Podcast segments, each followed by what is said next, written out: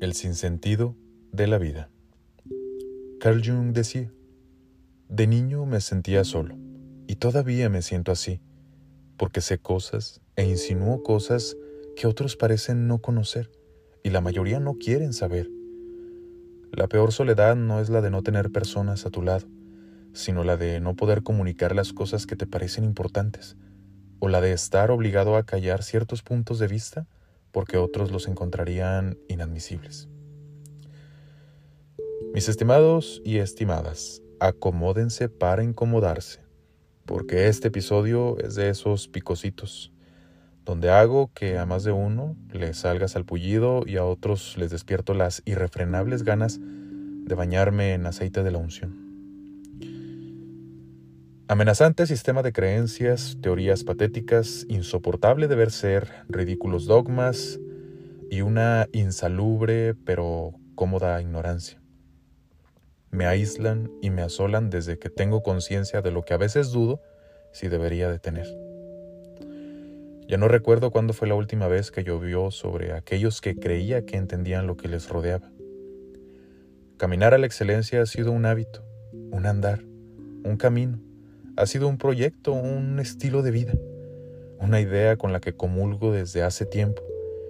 Y a veces resulta difícil ver hacia ese horizonte sólido y prometedor, pero ver que el camino que conduce a ese lugar está fangoso, espinoso, maloliente, pero que entre florecitas y frases motivacionales dice bienvenido pase usted.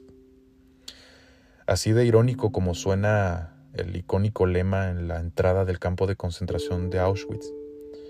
Ese que dice Arbeit macht frei, que traducido sería el trabajo te hará libre. Así de irónico. Háganme el favor. Disculpa que deje aquí estas inquietudes de mi alma, pero si las guardo dentro estallarán. Vámonos por pasos. Punto número uno. Hablemos de meritocracia. ¿De qué habla la sociedad cuando se enorgullecen de decir que el trabajo dignifica al hombre? En teoría suena bonito. Qué lindo suena que alguien eh, viva de su esfuerzo. Pero la realidad económica nos muestra que el dinero no se hace trabajando duro. El hombre debe de ganar por lo menos lo que consume, decía Juan Domingo Perón en los años 70. Y hoy en sociedad moderna la vida nos ha demostrado otra cosa.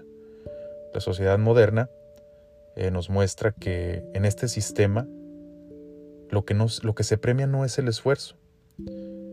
Este sistema premia la venta. El capitalismo premia la venta, lo que eres bueno para vender, lo bueno que eres para aportar al sistema.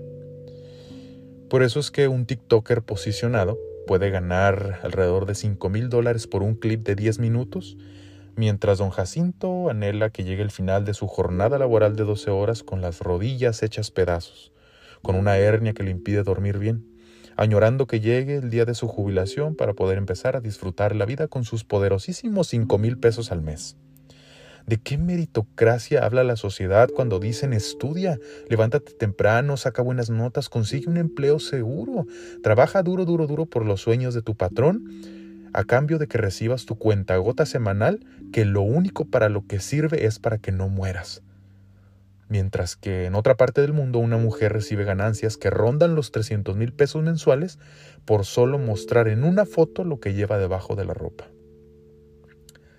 Meritocracia, el deber ser del adulto funcional, que aunque lleva a un barranco, ahí está formadita el 90% de la población.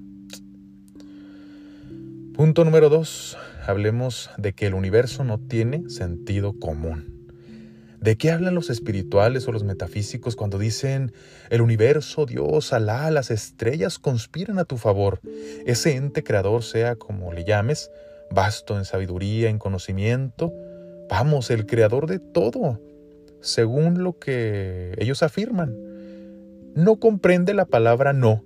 No me jodan, neta.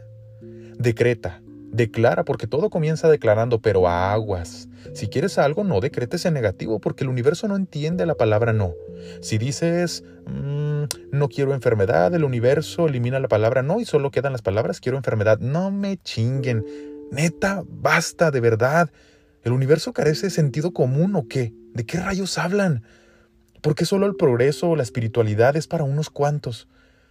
Veamos cómo un esquizofrénico le pide al universo, veamos cómo alguien con depresión severa entra en un círculo vicioso donde según ellos, como el universo te devuelve lo que eres, el que transpira depresión solo le refleja al universo dolor y éste en vez de ayudarle le devuelve lo mismo. ¿En qué clase de Dios malévolo creen? De verdad, explíquenme, porque ese que me están vendiendo, a mi vista, es un Dios que está comiendo palomitas mientras observa cómo nos hacemos pedazos unos a otros. Y me podrías decir, es que Él nos dio libre albedrío para hacer lo que queramos. Curioso argumento, porque resulta que cuando pasa algo bueno en la vida, es obra de Él. Si te esfuerzas y logras algo en la vida, Él tuvo que ver. Ah, pero si sucede algo terrible en la tierra, Él no tuvo que ver. Es interesante. Es interesante esa forma de entrar y salir de escena en los momentos más favorables. También es interesante cómo su Dios atiende las causas más nobles. Es que Dios me ayudó a comprarme mi carrito. Es que gracias a Dios conseguí un mejor trabajo. Mientras que del otro lado del mundo hay un bebé con, un, con el cráneo partido a la mitad, víctima de una explosión, porque Israel y Palestina no dejan un conflicto estúpido y antiguo. ¿De verdad me estás diciendo que Dios prefirió, en su infinita sabiduría, ayudarte a ti a comprarte tu carro de Godín que ayudar a los niños que están en fuego cruzado? ¿En serio? Pues vaya prioridades. Punto número 3 y último porque ya me estoy calentando.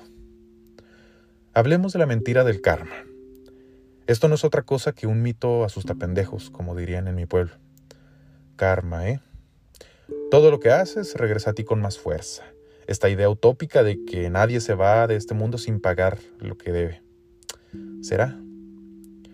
¿Qué karma está pagando un niño de 5 años que lo acaban de diagnosticar con cáncer terminal? ¿Qué karma está pagando una niña que fue arrebatada de su familia y ahora despertó en otro país, lejos de todo lo que conoce? Y ahora su día a día es ser prostituida día y noche, viviendo con temor constante y sin esperanzas de absolutamente nada. En cambio, qué descansada vida la de aquel que mediante lo más ilícito tiene su cartera llena, conduce un trocón y bebe bucanas mientras moviendo su ignorante mostacho dice que el éxito es de los que le chingan duro y que no hay huevón que no tenga rancho. ¿Neta? Ya no. Yo ya no juego. Pero Juan Carlos, ¿qué pasa? No, tranquilos. Sigo caminando a la excelencia dentro de mis posibilidades, acercándome paso a paso a esa visión que un día me fijé. Pero en ese camino son inevitables los desiertos. Yo no podía seguir caminando hacia mi visión con los ojos cerrados. Ni estoy iluminado, ni desperté, ni nada de esas cosas hippies. Tan solo comencé a ver la realidad como es. Y sí, es sumamente hermosa, es maravillosa, es increíble, pero también es cruel, es injusta y es caótica.